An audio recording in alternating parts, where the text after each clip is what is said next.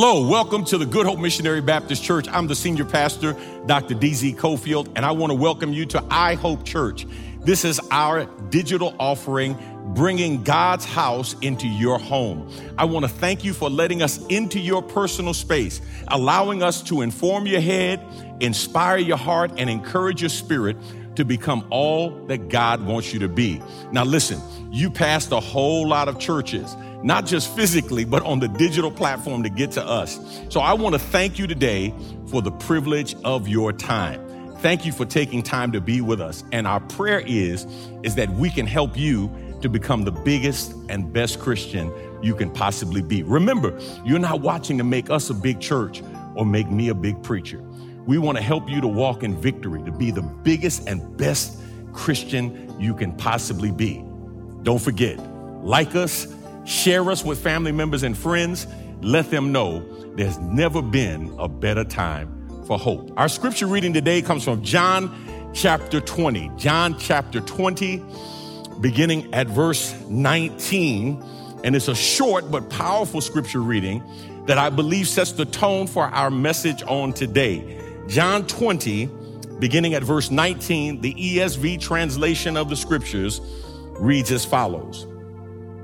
On the evening of that day, the first day of the week, the doors being locked where the disciples were for fear of the Jews, Jesus came and stood among them and said to them, Peace be with you. When he had said this, he showed them his hands and his side.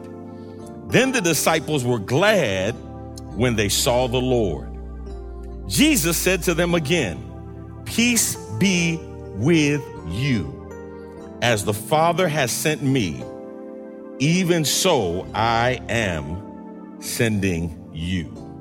I have read for you verses 19 through 21 of John chapter 20. This is the word of God for the people of God, and our proper response is thanks be to God. Let's go to God in prayer and ask God's blessings on our time today. Father, we bless you and thank you for this day. I pray now, God, that everything that we do and everything that we say, that it will be pleasing in your sight. Help us, your people, to become all you want us to be. Help us, God, to be more than just hearers of your word. Help us to be doers of your word as well, that we can fulfill our potential in you.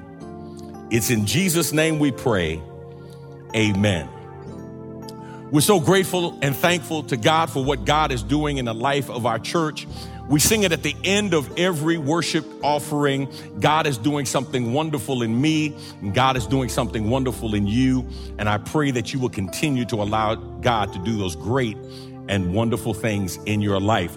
The praise team is going to come now under the leadership of Mark Taylor.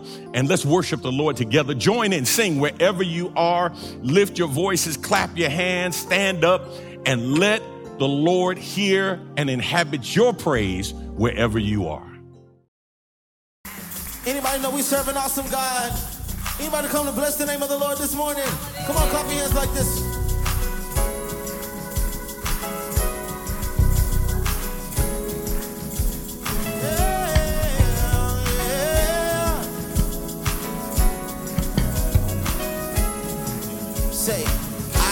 Sing praises unto my King. Yeah. I will sing praises unto my King. That's it. Yeah. He is creator of everything. He is creator of everything. Come on, say, I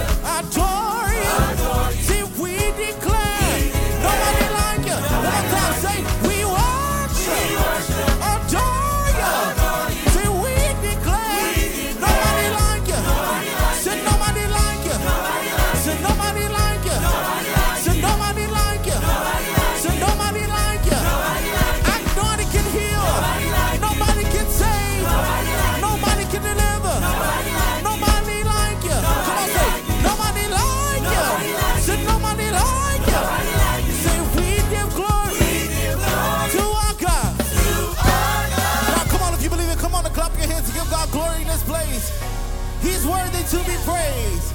Hallelujah. We give him glory. Hallelujah.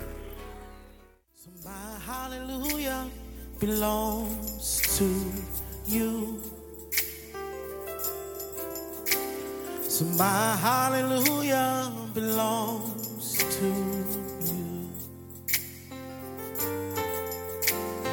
My hallelujah belongs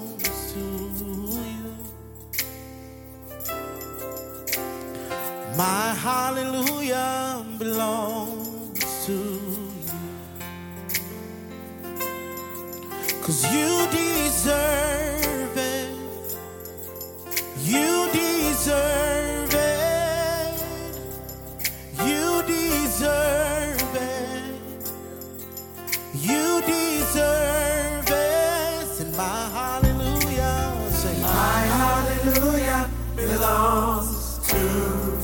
Come on, anybody can witness that. Say, my hallelujah. My hallelujah belongs to you.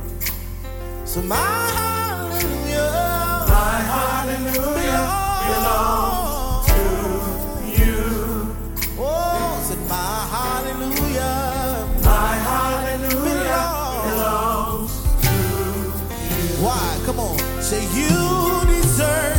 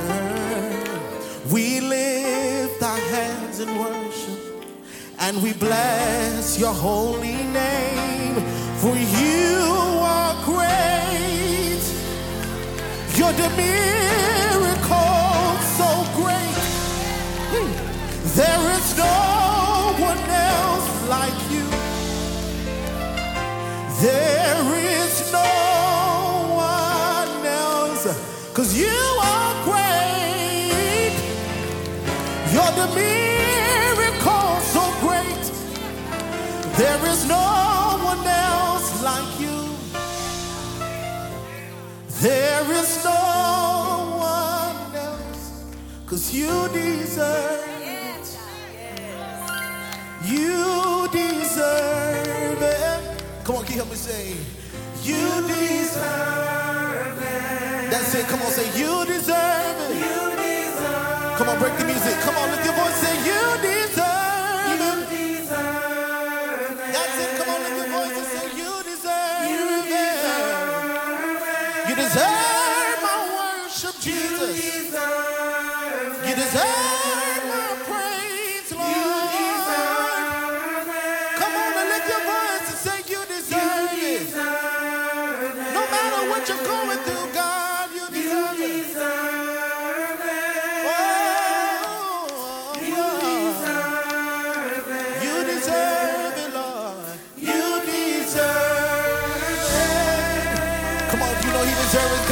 your hands and give God glory in this place. He's worthy. He's worthy. He's worthy. Man, we're so grateful. We're so thankful to the Lord for that offering in songs and, you know, the spiritual songs when we are commanded to sing psalms, hymns, and spiritual songs. Uh, those psalms, those songs, those hymns become sources of spiritual encouragement. Um, they add to us in terms of our spiritual growth, our spiritual development. And so I, I, certainly would commend you. As a matter of fact, if you're looking for something to do for your own spiritual devotional time, um, and you want to add something to your reading of the word, go back through the hymn books and read those old hymns. Um, and don't just read the first and third verses. Um, read one through three or one through four. Go back and study what led that hymn writer to write those hymns and you'll see the tremendous theological density in those great old hymns of the church. Let's go to God in prayer and ask God's blessings on our time today.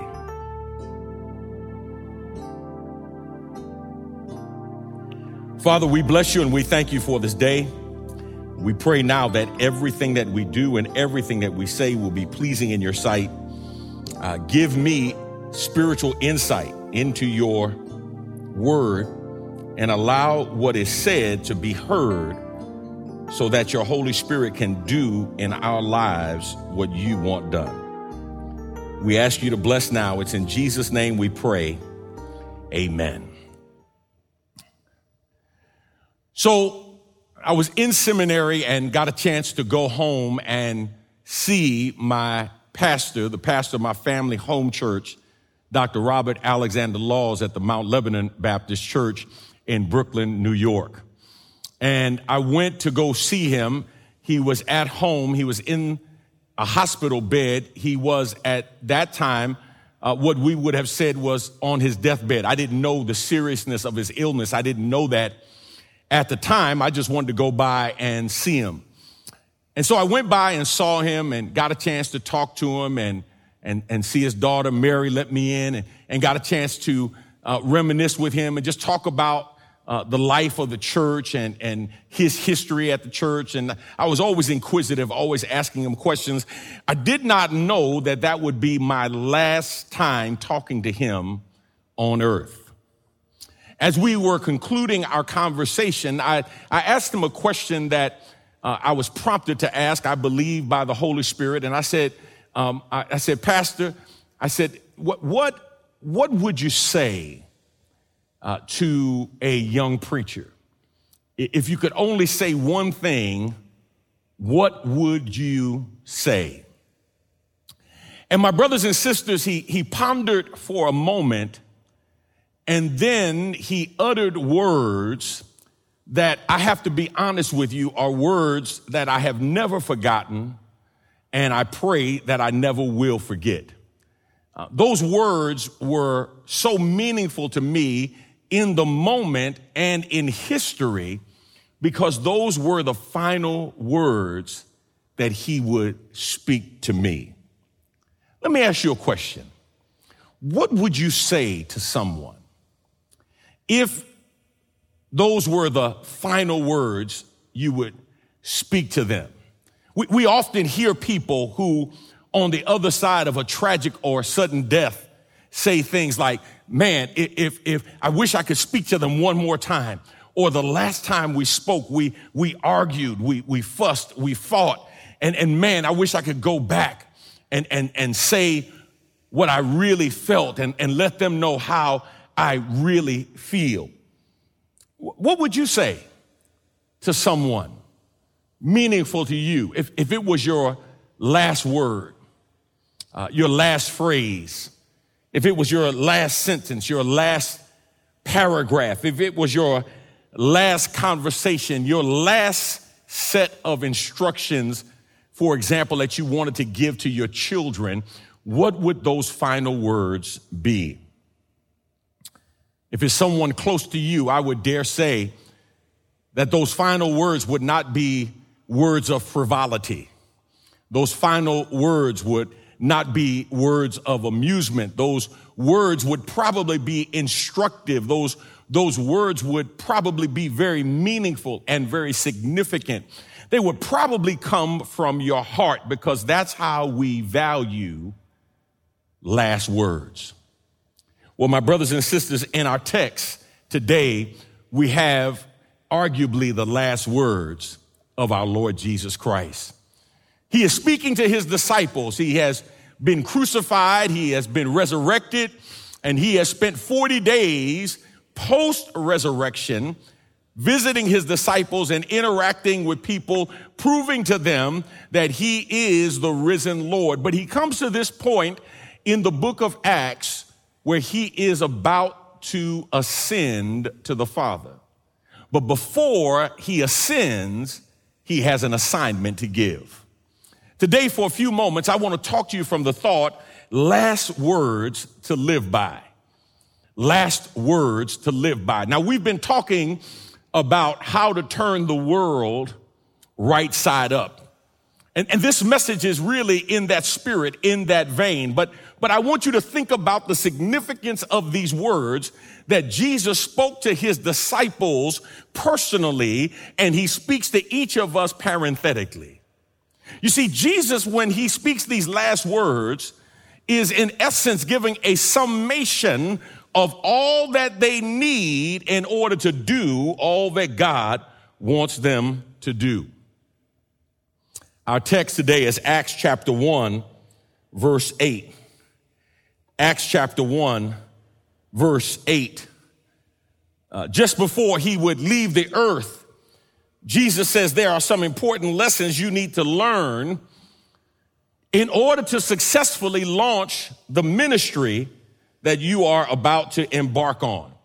Matter of fact, let me read that text that leads us to Acts chapter 1, verse 8. Acts chapter 1, verse 3, the ESV translation says he presented himself alive to them after his suffering by many proofs, appearing to them during 40 days and speaking about the kingdom of God. And while staying with them, he ordered them not to depart from Jerusalem, but wait for the promise of the Father, which he said, you heard from me, for John baptized with water, but you will be baptized with the Holy Spirit not many days from now.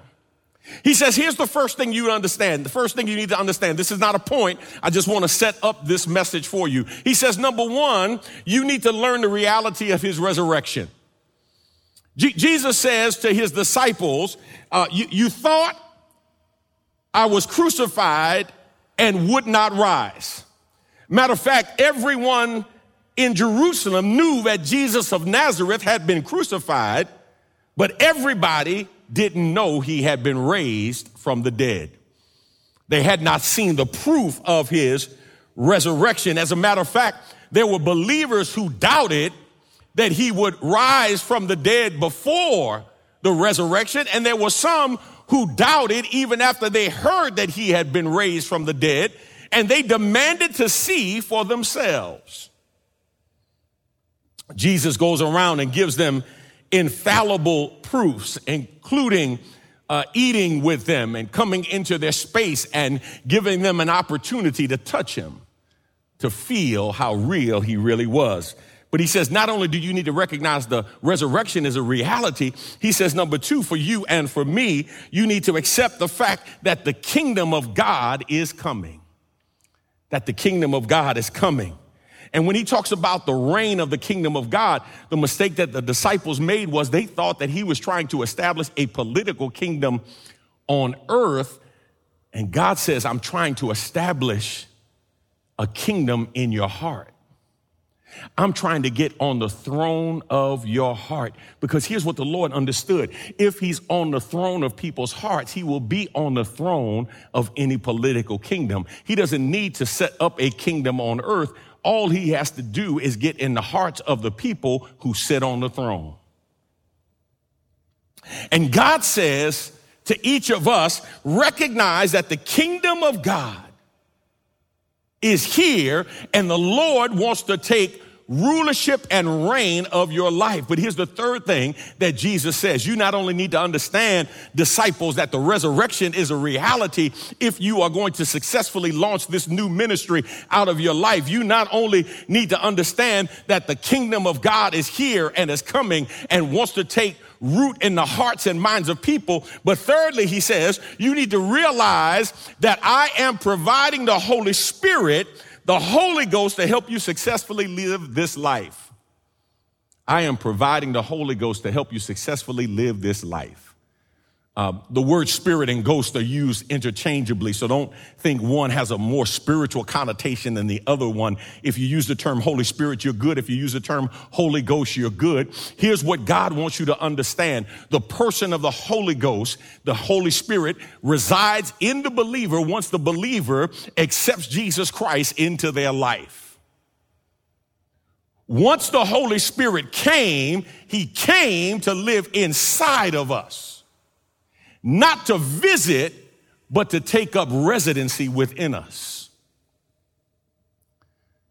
So many times we erroneously, theologically put out this idea that, that we're going to sing and the presence of the Lord is going to come in this place. No, it's not about the presence of the Lord coming. It's about us recognizing that the presence of the Lord is already there because he lives inside of us.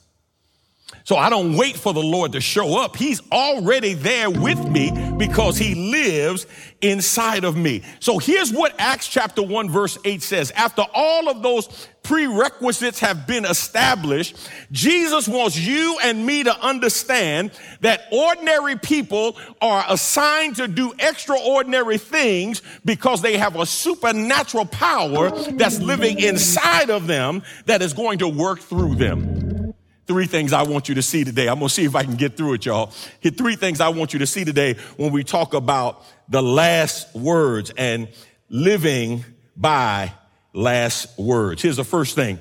Number one, you need to recognize the power behind sharing the gospel. You need to recognize the power behind sharing the gospel.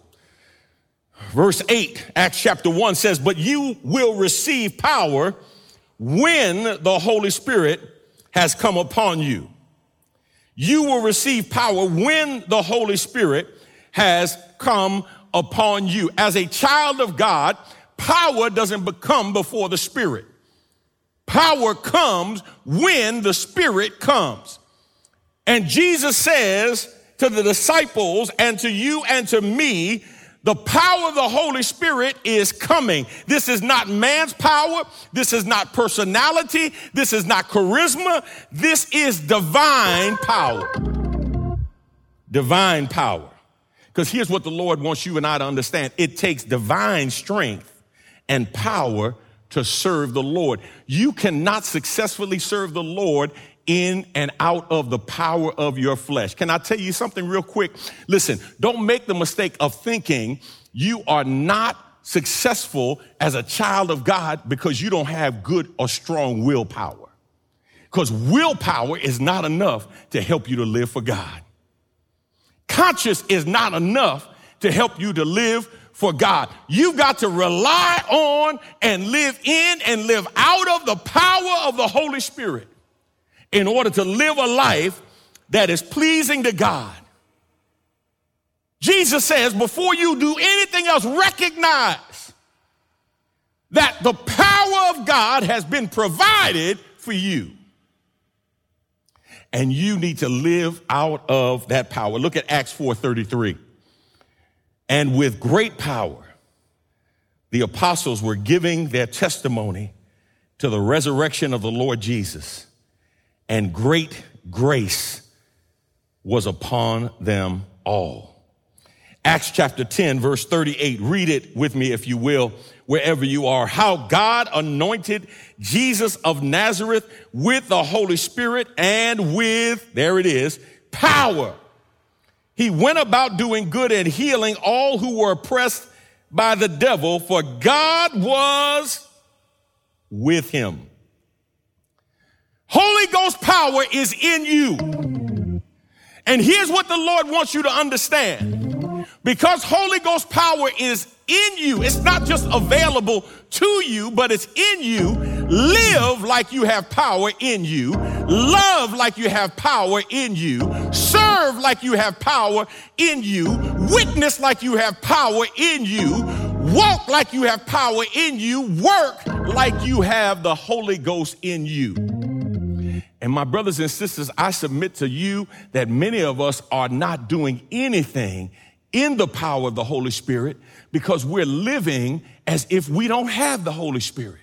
So it's not like the Holy Spirit is not there, but if I choose to try to live out of my flesh instead of out of the Spirit of God, recognizing that I can't witness, I can't work, I cannot worship, I cannot do anything effectively and impactfully for God without doing it in the power of the Holy Spirit. Here's the second thing. Number two, you need to accept you are the person responsible for sharing the gospel. Jesus says it, it, it's not only necessary for you to understand that you have the power provided to you, to share the gospel. But he says you are responsible for sharing the gospel. You are the person. Look at Acts chapter 1, verse 8. But you will receive power when the Holy Spirit has come upon you, and you will be my witnesses. The you is there, it's clear. You now he's speaking directly to the disciples, but he's speaking parenthetically to you and to me. He is sharing with the disciples what he wants them to do personally, but he's sharing it with us through the time that we have seen pass. He is sharing it with us in the spirit. He is saying to you and to me, we have the responsibility to share the gospel. Here's the problem that many of us miss. And, and, and we have this problem, y'all. We, we think that the, that the men and women who were used in the scriptures were supernatural people, almost like they were comic book heroes. And God says they are ordinary people who were used by an extraordinary God. And God says to you and to me, He's looking for more ordinary people who are willing to submit themselves and be used by God in a supernatural way. That you includes you and me. And He says, You will be my witnesses. My witnesses. Now, now notice what He says. You will be my witnesses in Jerusalem. Witnesses of what? witnesses of Christ, not to Christ. In other words, we are witnesses, not talking to the Lord, but talking about the Lord to people who need the Lord. Remember, I told you there's only two kinds of people in the world. It's real simple people who know Jesus and people who need Jesus. And he says, those of us who know him have a moral obligation to share with those who need him who Jesus is. But you can't talk about what you don't know about. You can't export what you haven't imported. If God hasn't touched you, you cannot share a God who can touch somebody else because you can't witness to what the Lord has done. That word witness is a key word in the book of Acts. It appears some 29 times as either a verb or a noun. And a witness is somebody, listen carefully, who has seen or heard firsthand and is sharing out of their own experience. Uh, when you go to court, the judge is not interested in ideas or opinions. He wants to hear what you know. He wants to hear, or she wants to hear the facts. And I can't share, listen carefully, what somebody else told me about something because that's inadmissible in court. That's hearsay. I've got to say what I saw and what I heard. Jesus says, You will be my witnesses. Why? Because they had experienced the life changing power of the gospel. They had experienced the life changing power of being with Jesus Christ. He says, now you've got to share that with somebody else. I'm here to tell somebody who's listening right now listen, you don't have to be a top flight theologian. You don't have to understand the difference between supralapsarianism or what a hapax legomenon is. You don't have to understand all of those theological terms, covenantal uh, dispensation theology or any other form of theology. All you've got to do to share the good news of Jesus is to tell somebody what the Lord has done in your life. Boy, I can shout right there. J- just, just tell somebody what the Lord has done for you. Be a witness as to how the Lord saved you how the Lord has changed you, how He's still changing you, how He's still working on you. But the grace and mercy of God, how it reached you, found you where you were, and helped you to get where you are right now. And the fact that God is not through with you yet. He says, I need somebody who's willing to be a witness. Anybody watching right now? Anybody watching right now? Has the Lord done anything in your life? I dare you to put it in the chat to say, I'm a witness. I'm a witness. I'm a witness. I know firsthand. I used to hear mama talk about it. I used to hear grandmama talk about it. I used to hear granddaddy talk about it. But I know the Lord for myself. I'm a witness. I'm a witness. Look at Isaiah 43, verse 11. I, I am the Lord, and beside me there is no Savior. I declared and saved and proclaimed when there was no strange God among you, and you are my witnesses, declares the Lord, and I am God.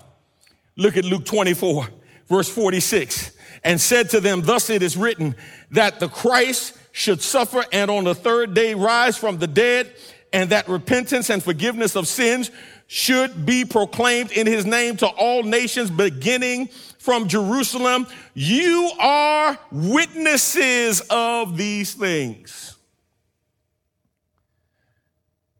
And I know firsthand a silent witness is like having no witness at all. God says, as a witness, you need to tell somebody. You need to show somebody. Here's the third and final thing, and then I'm gonna take my seat. Number three, you need to recognize all people need the gospel. You need to recognize you have been given the power to share the gospel. You need to recognize you are the person responsible to share the gospel. And number three, you need to recognize all people need the gospel. Now, when we say the word all, all means literally all, everybody needs the gospel. Remember, I said there's only two kinds of people in the world people who know Jesus and people who need Jesus. And whether you need him and you need to know him, or whether you know him and you need to grow in him, you need the gospel. Watch what the text says. You will be my witnesses. I'm in the C part of verse 8.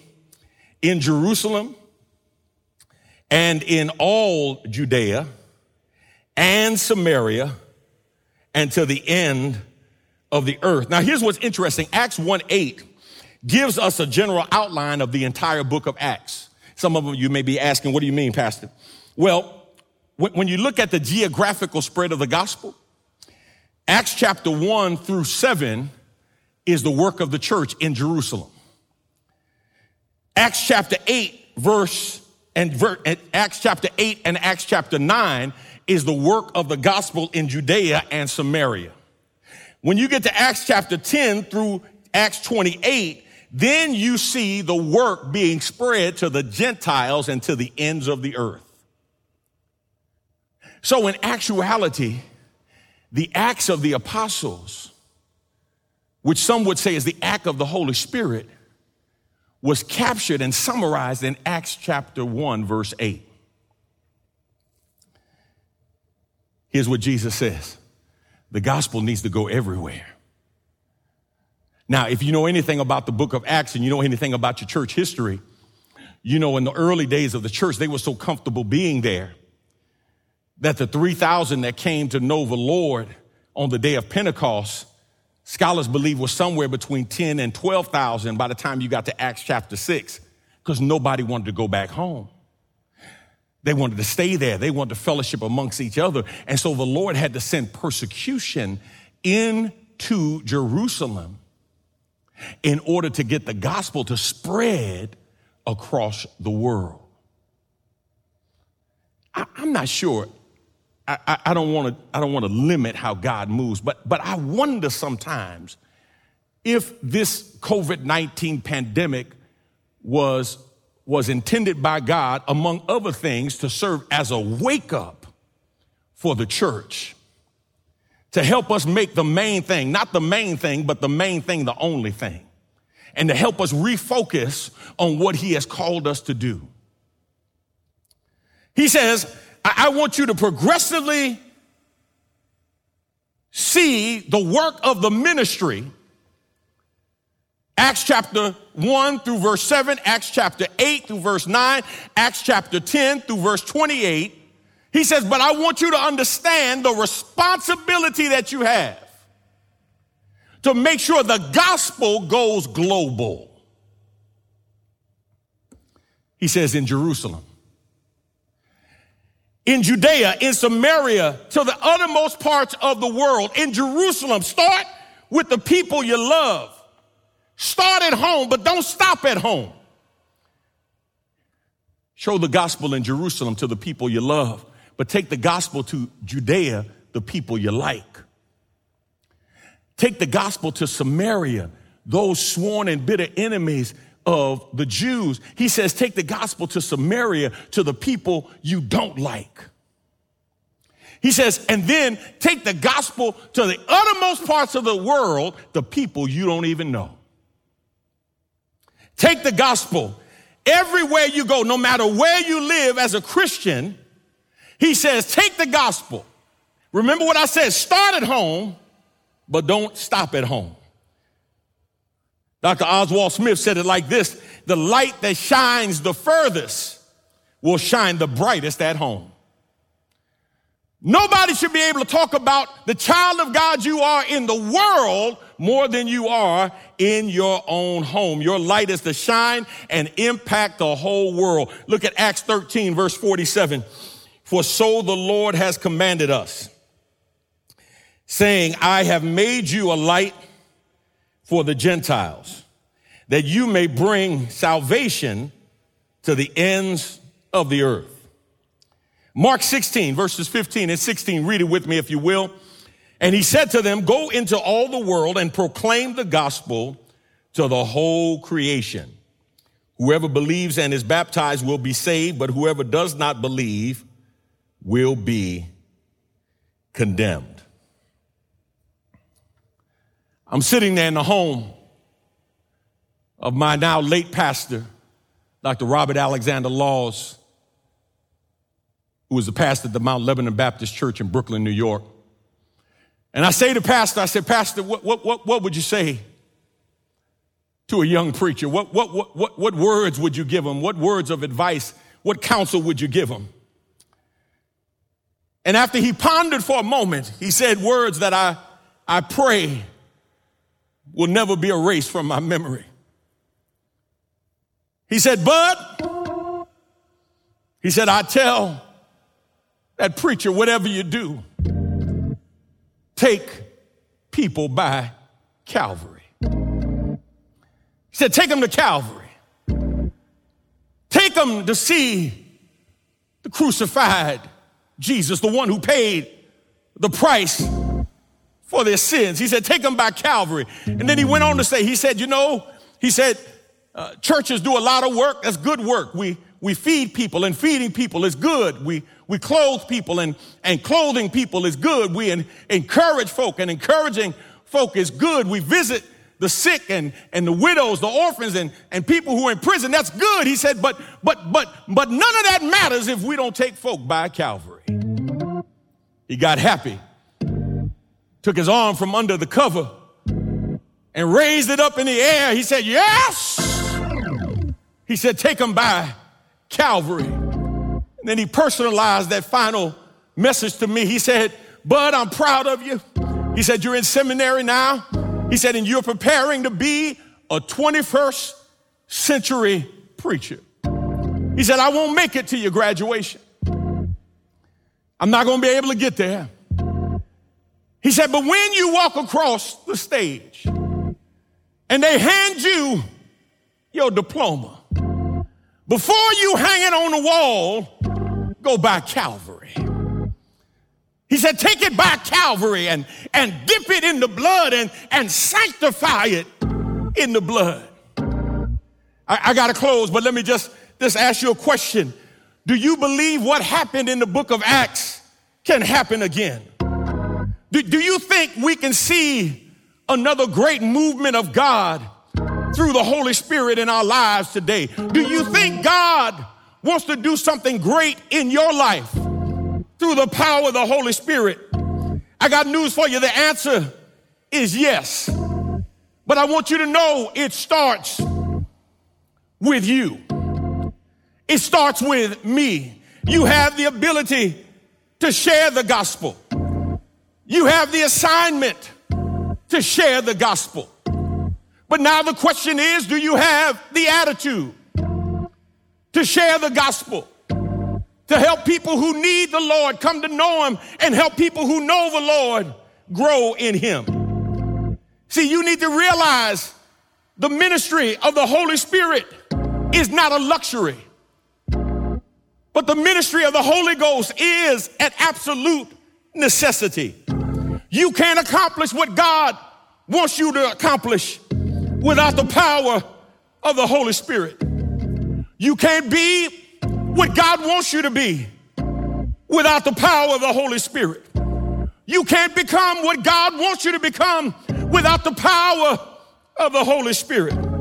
You can't do what God has called you to do without the power of the Holy Spirit. You can't live the way God wants you to live without the power of the Holy Spirit. You can't love the way God commands you to love without the power of the Holy Spirit. You can't serve the way God wants you to serve without the power of the Holy Spirit. You can't talk the way God wants you to talk without the power of the Holy Spirit. You can't think the way God wants you to think without the power of the Holy Spirit. You can't pray the way God wants you to pray without the power of the Holy Spirit. You can't walk the way God wants you to walk without the power of the Holy Spirit. You can't witness the way God wants you to witness without the power of the Holy Spirit. You need the power of God in your life. And God says that power is there. And watch this, it's in you. If you've accepted Jesus Christ, it's in you. God says, now would you learn how to live out of that power so that you can lift the name of Jesus in Jerusalem, in Judea, in Samaria, and to the uttermost parts of the earth to help people who need Jesus come to know him and help people who know Jesus grow in him. And can I tell you something? When you learn how to do that, here's what you do. As a person who knows him, when you help somebody else come to know him, you facilitate your own growth. You develop as you help others to develop. You grow as you help others to grow. The more you interact with others and the more you share the gospel, the more you will grow in him and the more victory you will walk in because God and his power will not only reside in you and have residence in you, but his power will lead and guide you. Let's pray. Father, we thank you and we bless you for this day. Pray now, God, that everything that we have said and everything that we have done has been pleasing in your sight. God, help somebody to embrace these last words to live by. So many of us are living the Christian life in a powerless way when we serve an all powerful God. And so, God, I pray right now that you would move by your Spirit in us. The ability is there, the assignment is there. Help us to have the attitude to be used by you in a great way. Where our prayers fall short, make up the differences. In Jesus' name we pray. Amen. Those of you who are watching right now, I want to encourage somebody today. Two people I want to talk to. First of all, if you need the Lord Jesus Christ into your life, you've never asked Jesus Christ into your life. Listen to me carefully. I don't believe in accidents. I don't even believe necessarily in coincidences. I believe in God incidences. And there's somebody you're watching right now. You wasn't supposed to be watching. Maybe you were just scrolling, flipping, and you came to this point in this time. Stop for a moment. Listen to me carefully. God wants to be real in your life. Help me, Holy Spirit. God wants you to know Him in a real and personal way. And let me help you right now. It's not about religion. Contrary to what men and women say, it's not about religion. It's not about rituals. It's not about routines. It's about a relationship. The relationship that God wants to have with you, to love you where you are, but to not leave you where you are because his love can make something beautiful out of your life if you let him. And God wants you to do that right now. Let him into your life. If you want to ask Jesus Christ into your life, you want to become a Christian, you want to be saved, I want you to click on the link that says, I want to be a Christian. And I will show you privately via video how to pray the prayer of salvation and ask the Lord into your life.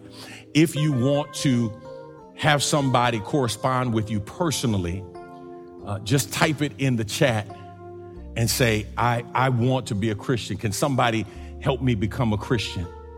Or send us a message and somebody will contact you. They'll call you wherever you are in the world. We'll help you to come to know Jesus Christ as your Savior. If you know the Lord and you want to become part of our church family via the online digital platform, you want to become part of I Hope Church. Um, we have people every month who are uniting with our church on the digital platform still, even with the waning times of COVID. They're still coming, and we welcome you to become part of our church and become an e member. Uh, we would love to help you in your walk with the Lord.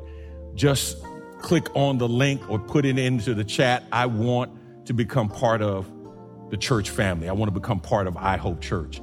And we will help you in your walk with the Lord and connect you with other believers. Uh, one of the things that we're doing, we're being watched uh, in 143 countries. And one of the things that we're working hard to do is to put together our discipleship program and to begin to launch that in these various countries so that we can help believers connect with other believers so that you can encourage one another in the Lord. If one can put a thousand to flight and two, 10,000, uh, we want to see if we can connect believers all around the world to help you find somebody who will pray with you, pray for you, and encourage you in your walk with God.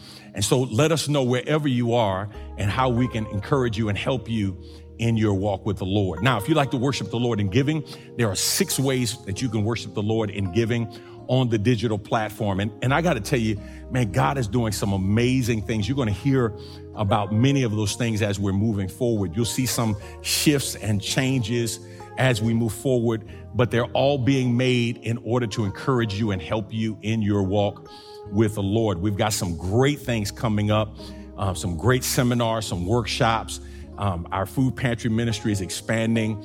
Our, our wellness uh, ministry, our wellness center is about to launch as we look at specifically addressing issues of, of medical lack in terms of accessibility and availability of health care to our seniors specifically. That's where we're starting with our seniors. Um, our, our, our program that is now a diversionary program helping young people uh, break the cycle of poverty and helping them to manage their way out of trouble and prayerfully giving them tools to stay out of trouble. Um, that is going extremely well. Uh, we're seeing a group of our young people that we have been mentoring about to go to college now. Some of them are looking at post secondary trade schools, uh, but we're excited about them finding a positive path in their life and in their living. And discipleship is at the center of everything we do. And when we talk about discipleship, we're using the biblical definition of discipleship, and that's evangelism and edification. Evangelism is not separate from discipleship according to the Bible, it is part of the discipleship process. You become a disciple when you are evangelized, you grow as a disciple in edification. Those two aspects, Matthew 28. I'll share that with you in the coming weeks. So join with us in partnering in our giving. And uh, I promise you, you're sowing good seed into good soil. All right. Last but not least, here's what I want you to do. Remember, God is doing something wonderful in you, and God is doing something wonderful in me. And we want to continue to allow God to do what He is doing. There are going to be some ups, there are going to be some downs, there are going to be some times when you are, are tried, there are going to be some times you're going to be challenged. But in the midst of it all, keep pressing forward by faith and know that the power that is in you, the Holy Ghost, is greater than the enemy that is against you. All right? Until next time, God bless you, is my prayer. Love you. Bye bye.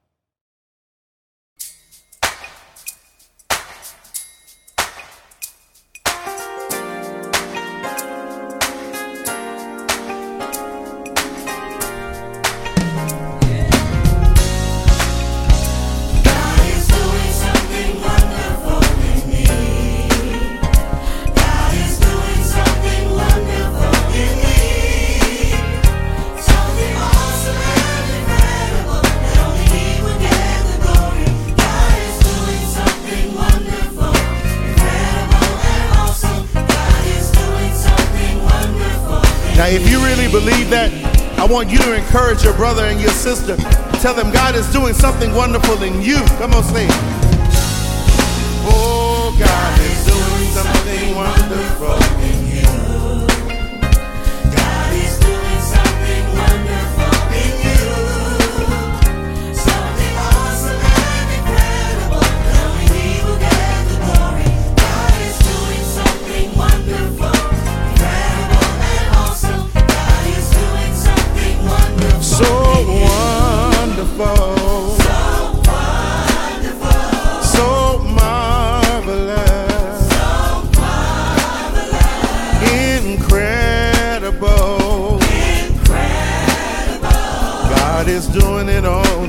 inside.